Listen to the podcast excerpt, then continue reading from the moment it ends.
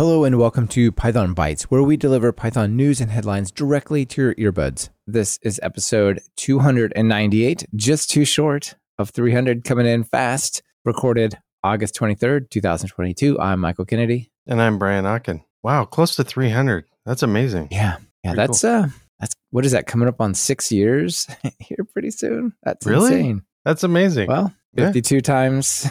yeah, Yeah. I don't know. Yeah, so pretty awesome. And uh, got some fun folks we see in the audience who are out here uh, frequently. Will McGugan is here. Will is going to be a guest on the next episode. So if you want to hear from Will, be sure to come uh, at least listen to the next episode if you don't come to the live one. yeah. Also, be good. before we, yeah, it'll be fantastic. Al- Also, before we get going on the topics, I just want to say thank you to Microsoft for Startups Founders Hub for sponsoring this and so many of the episodes this year. Super great to have their support. Um, Very cool. it's uncommon, Brian, to have such great uh, supporters. Wouldn't you say? it is uncommon. Um, nice, nice segue. I like it. So I'd like to talk about uncommon uses of Python in commonly used libraries. Actually, this is just a pretty cool article. It's by Eugene Yan, and it's um, it's he goes through a handful of things. I'm just going to pull out one, but it goes through using superclasses and a whole bunch of things. The idea was um, to learn how to build more maintainable and usable Python libraries.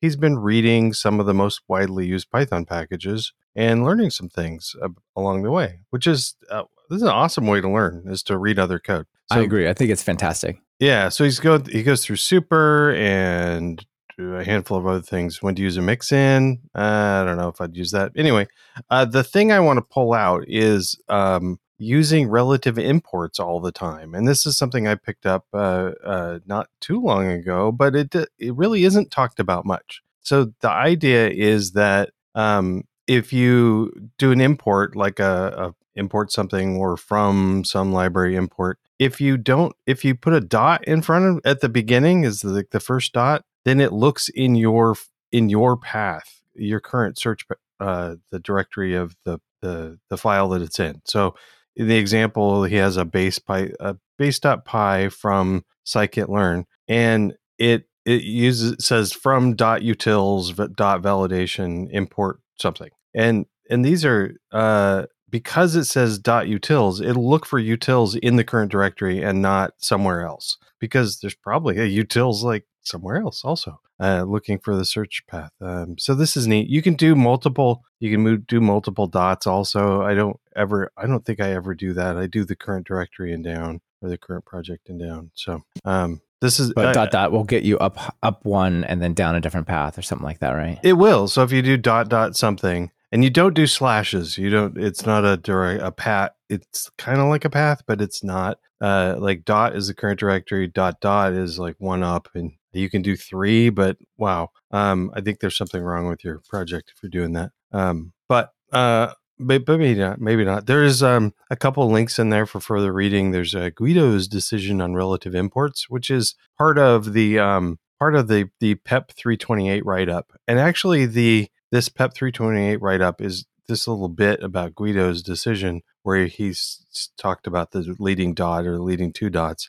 There's a really good, easy way to get a handle on how to use this, and um, I, I use this a lot now and try to put it in uh, projects, uh, you know, projects at work and project personal projects as well. So um, the dot thing is cool, and yeah, it isn't talked about much, so I like it. Yeah, it's fantastic. It only works in packages and not just a pile of module files, right? Oh yeah, correctly. yeah. So you have to have dunder init files within the directory, and that's I guess one of the things that I wish we had another name for because in Python we talk about a package or a sub package. These are um, this could be just a directory with Python files in it that has dunder init, and the dun and that that makes it a package in Python. But we In also definition, yeah. yeah, we also talk about the package repository or in PyPI. It's the Python package index. Those are not just directories with dunder inits; they're packaged up with a whole bunch of other metadata and stuff like that. So there's two things that we call packages, but yeah, they they have to have dunder inits in them for this to work. So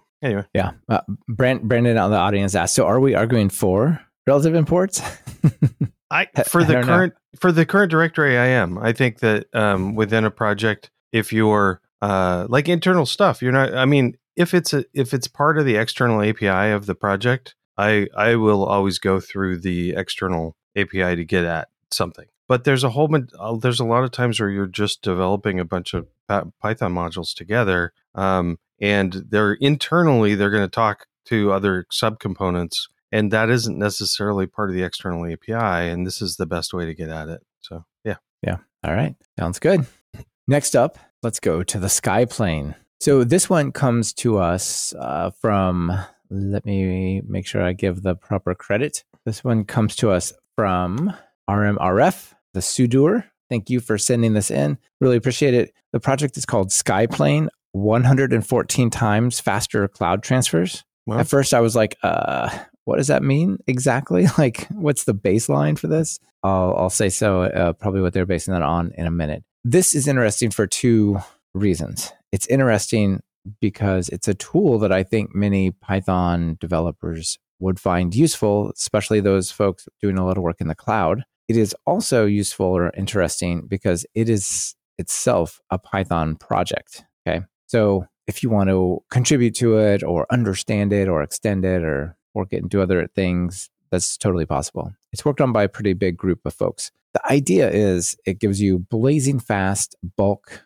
transfers, file transfers between any cloud. Any it needs a little like star or an asterisk by it that says any means any of the big three cloud providers. Okay. Whereas, um, you know, this is like AWS, it's Azure, and it's Google uh, GCP. Okay. So those three. However, what I'm not clear on is whether you can point it at the S3 compatible places. Like Linode and DigitalOcean also have cloud storage that are S3 like, but I'm pretty sure it, it won't work based on the way I'm about to tell you what's going to happen next. Okay. Okay. So if you go over, there's an architecture section. And if you look in there, they've got this Sky Retreat 2022, where Paras Jain introduces Skyplane and to the, the folks there. It's about a 15 minute video, but you really got to watch just two minutes of it to get the, the Zen. So they lay down a, a scenario. This is I believe in their world, they're doing data science. And so what they need is they need the data very near to them.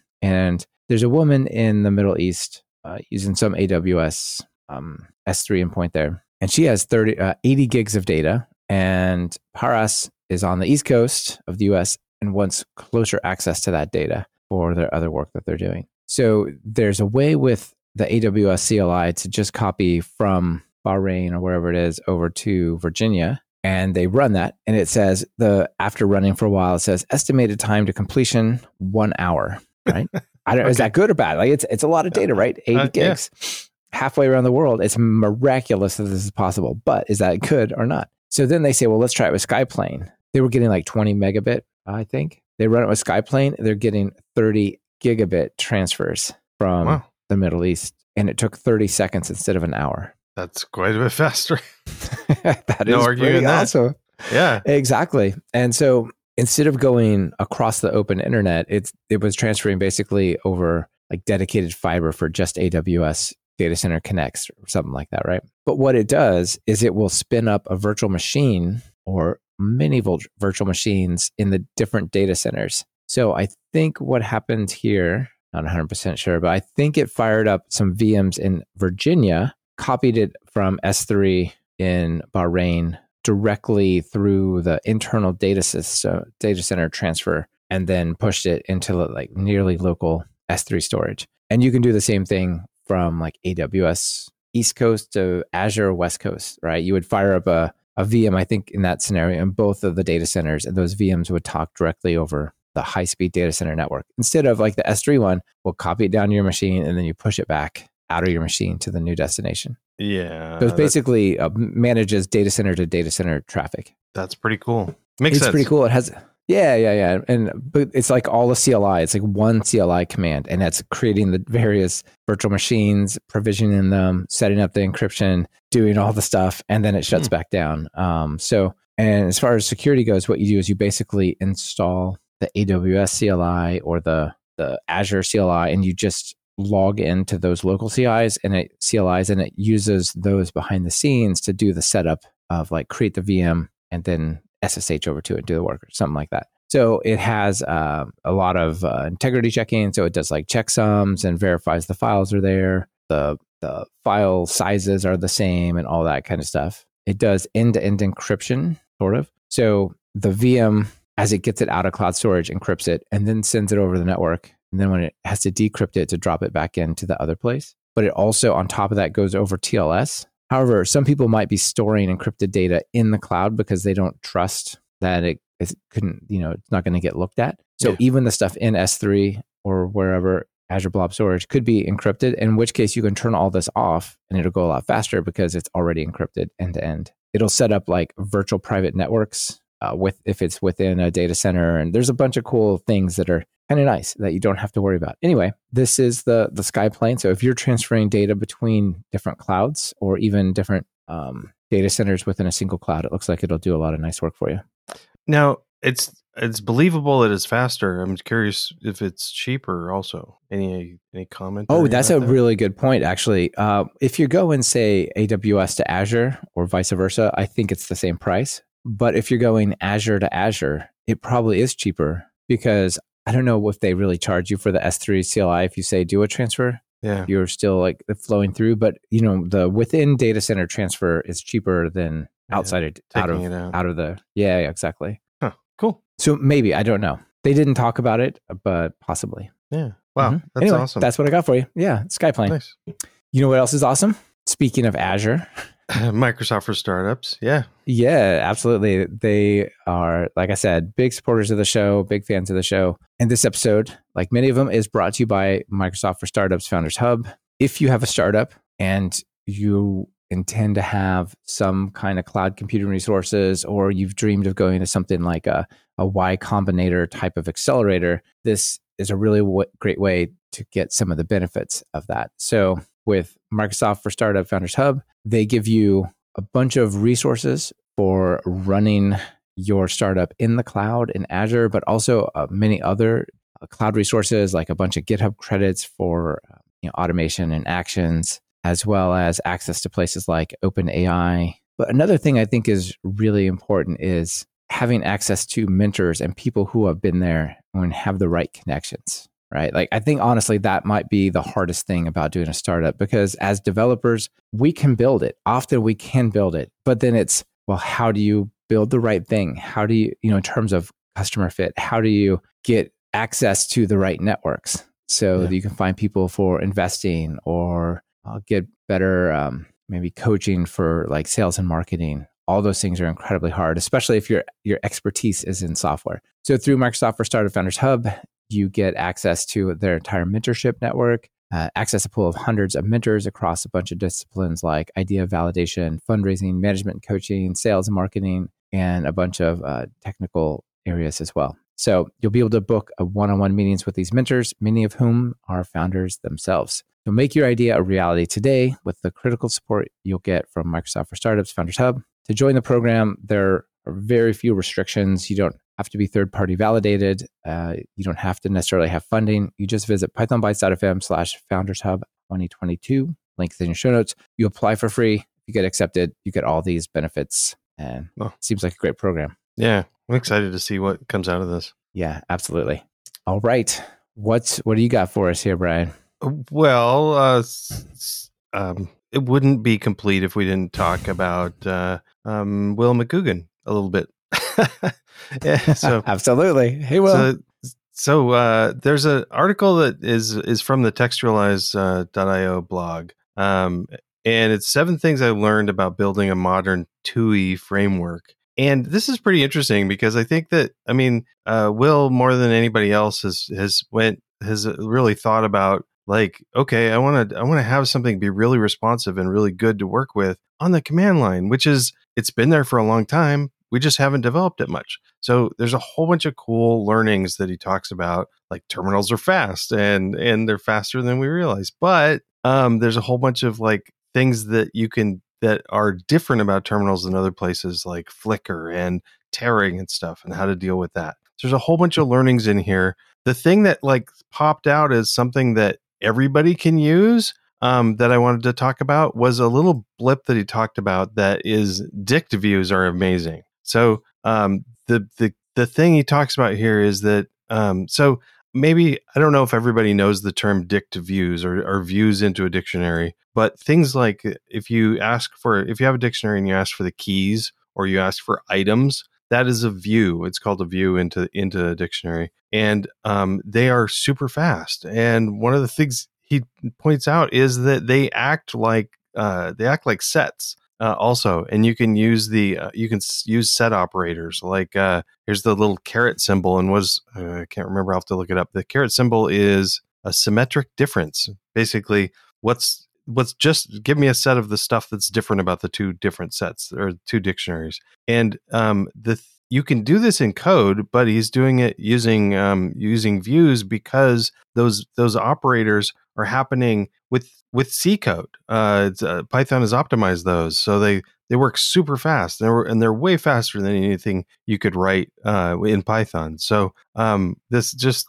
taking the items of two dictionaries and using uh, set operations on them uh, and then you can go back to dictionaries if you want. You don't have to use that, but super cool. Um, I I had, had I didn't know that about dictionaries and views, so yeah, super nice. I obviously use dot items and dot keys all the time. Didn't know they had this name, and I didn't know you could do set operations on them. Quite cool. Right? Yeah, super neat. Um, then he he he goes covers a whole bunch of other stuff like uh, LRU caching and how fast that is. One of the things that I thought was great, um, uh, where he talks about uh, Unicode in art, um, Unicode art in doc strings of just uh, like a picture says says you know a picture gives you a thousand words or whatever, but um, he he gives an example here for talking about splitting uh, the screen into subregions and yeah, there's no way to, I mean, describing it in text is good, but this little picture goes, you can just mentally go, oh, yeah, I get it. If you give it a cut X and a cut Y, you end up with four regions, obviously. But it isn't obvious just looking at the API. Um, but with with a little picture, you're like, oh, yeah, that's cool. So he's got a little, uh, for people listening, he's got a picture showing uh, just a spatially what what it would look like using ASCII characters. So neat. Yeah, I love it. I love when people put art like that in there. Uh, I'm looking for where it is. I have to. I guess I'm going to have to look this up. But in CPython, there's actually this huge diagram in the malloc in the the minute of the memory oh, management oh, really? section that shows you. It's like this. It shows you all the different uh, uh, data structures and concepts that are used to manage memory, like the the pools, the blocks, and the arenas, and all that stuff in like a huge diagram in Code Comments. It's perfect. Nice. And he gives a um, shout out to just one uh, tool that's around. he must use it called MonoDraw. It's a Mac tool, but so there are drawing tools that you can use to generate uh, ASCII art. So or, or Unicode art, okay, as it were. Yeah. So yeah, yeah, nice. Oh, maybe, maybe I'll, I'll be able to find it here. Let's see. Uh, I'd love to share it with everyone if I can find it. Oh, yes. Here we go. I'll, I'll put the link in here. You ready for this, Brian? Yeah, you can show it. Yeah, yeah. I just got to. I had to find it. Hold on. There we go. Look at this.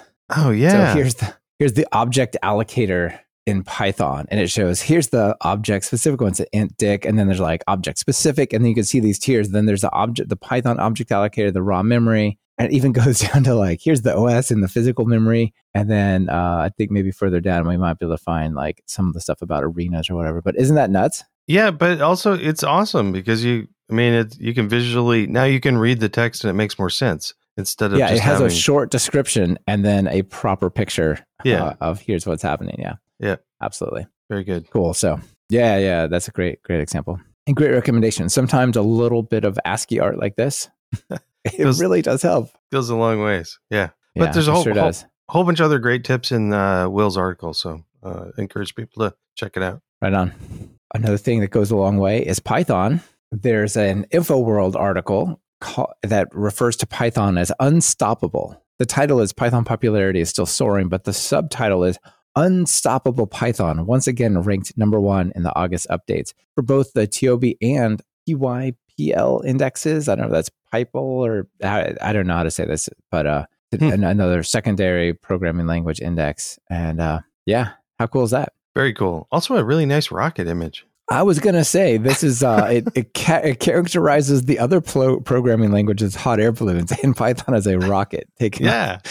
So uh, yeah, uh, some interesting things to take away from here. Let's see that um, Python first took the top spot just um, last October. So that was actually big news, right? Yeah. Now it, that makes it the only language besides C and Java to ever hold the number one position from the TIOBE index. Mm. And not only is it still number one, but it's actually gained a couple of percentage points on the current rankings uh, year over year. So, um, for example, come down here, you can see it's actually up, you know, 3.56%. I think that's year over. Yeah, that's year over year, Nice. uh, which, which is pretty awesome. Um, also, But C and Java C- have gained went down. also. So other, I guess we're whittling down, taking away from. I think it's languages? from the lower languages down here, right? Like Objective C or uh, here we go.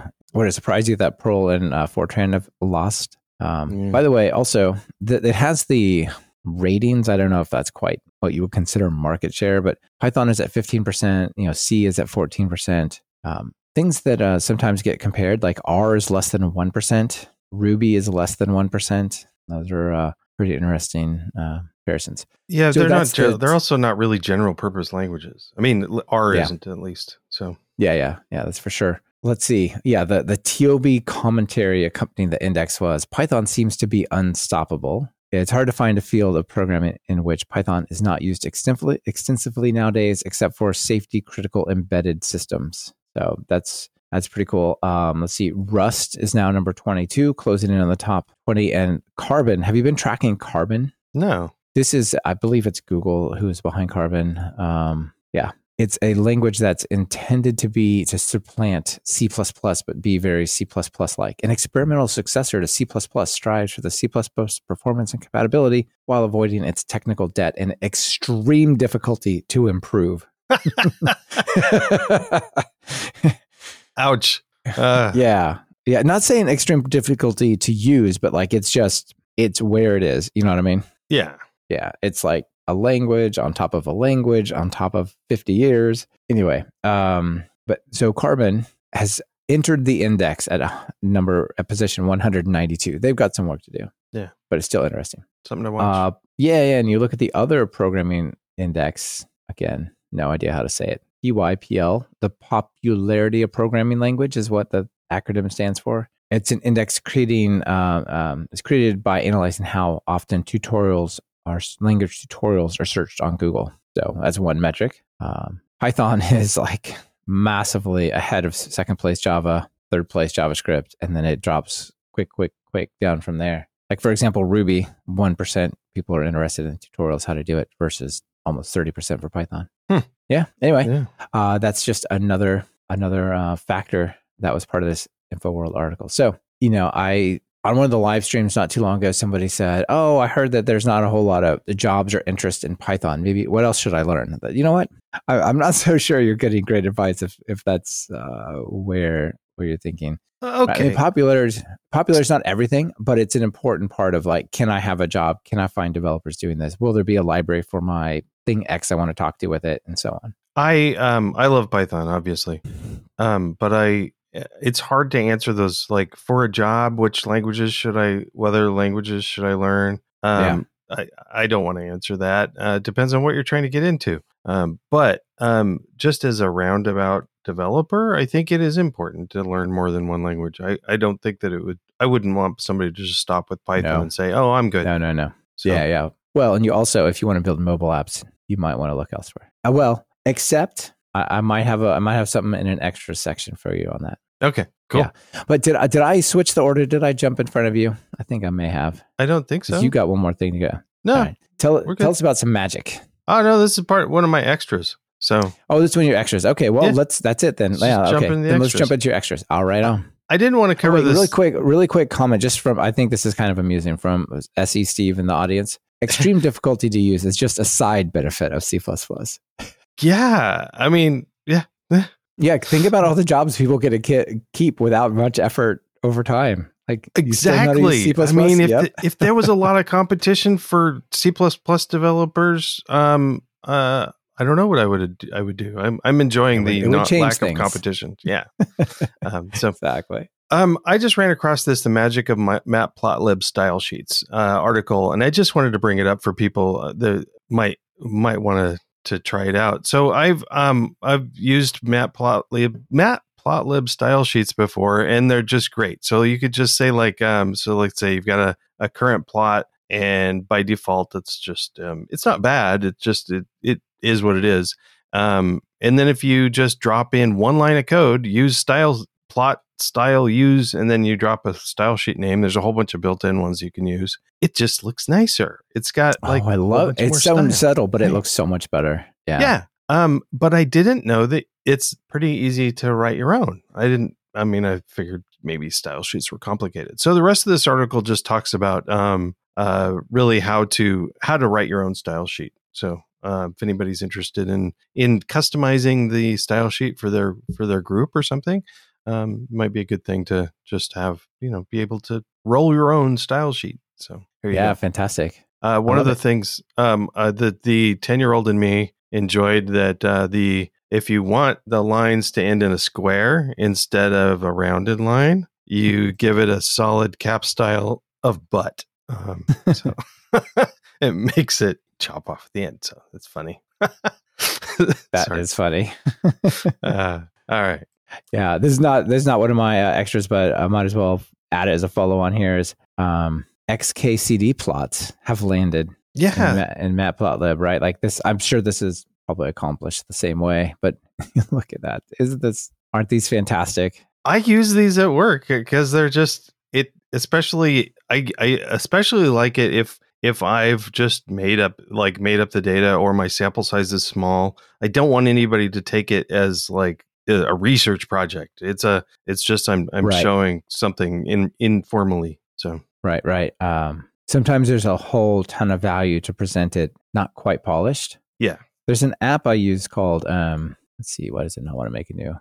Balsamiq. Oh, it doesn't let me type anymore. Oh well. Um, it's called Balsamiq, and it it'll Oh, yeah. generate wireframes of like web browsers and buttons, or it'll do mobile apps or whatever, and it intentionally has this shape, like it looks very XKCD like. Like, okay, don't. This is not the answer. This is not the final thing. It's just to give you an idea of like here's the layout and so on. yeah, and it's I think it's balsamic with a Q. Uh, if people are looking. Yes, it's, it. it's funky small. It's spelled funky. Yeah. I think what happened is the key, the my keyboard's battery died. So anyway, that's why I can't type anymore. I'm not on a laptop, so when the battery dies, that's it. Yeah. But that's fine because I already got all the stuff I want to talk about anyway. Um, we talked about I wouldn't try to learn Python to write mobile apps, and I still stand by that. But we discussed way back on episode, which one was it? On 295, a couple weeks ago, we talked about Flet, and Flet lets you write Flutter apps in Python. It is super neat yeah. where um, just look at an example or whatever,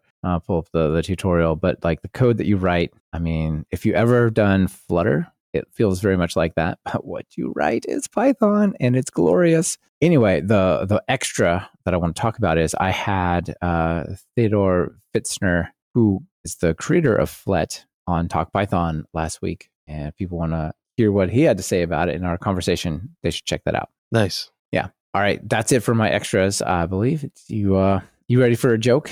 I am, but I just time. I want to like pause and just say what I think that's one of the cool things about how we've done uh, uh, Python bytes and Talk Python and Test and Code of uh, if we do these small segments within Python bytes, but if we can if we want to just uh, also do like a deep dive, we've got the other podcast to do a deep dive into something. It's, it's good. So Absolutely. It's, it's super nice and kind of on purpose, right? We kind of decided this one so we could just quick talk a bunch of fun stuff, and then the Yeah. other one, if you really want to spend an hour on something, like that's what it's for. Yeah. So hopefully people listen to both or all three, all rather. three, Right. Well, yeah, exactly. yeah, yeah, yeah. Yeah. Um, all right, now something funny. Now, No, you know, I talked about the cloud stuff, and you you specifically ask about price. So here's the joke. This one has two pictures. One, somebody who is new to AWS, and somebody who is experienced at AWS.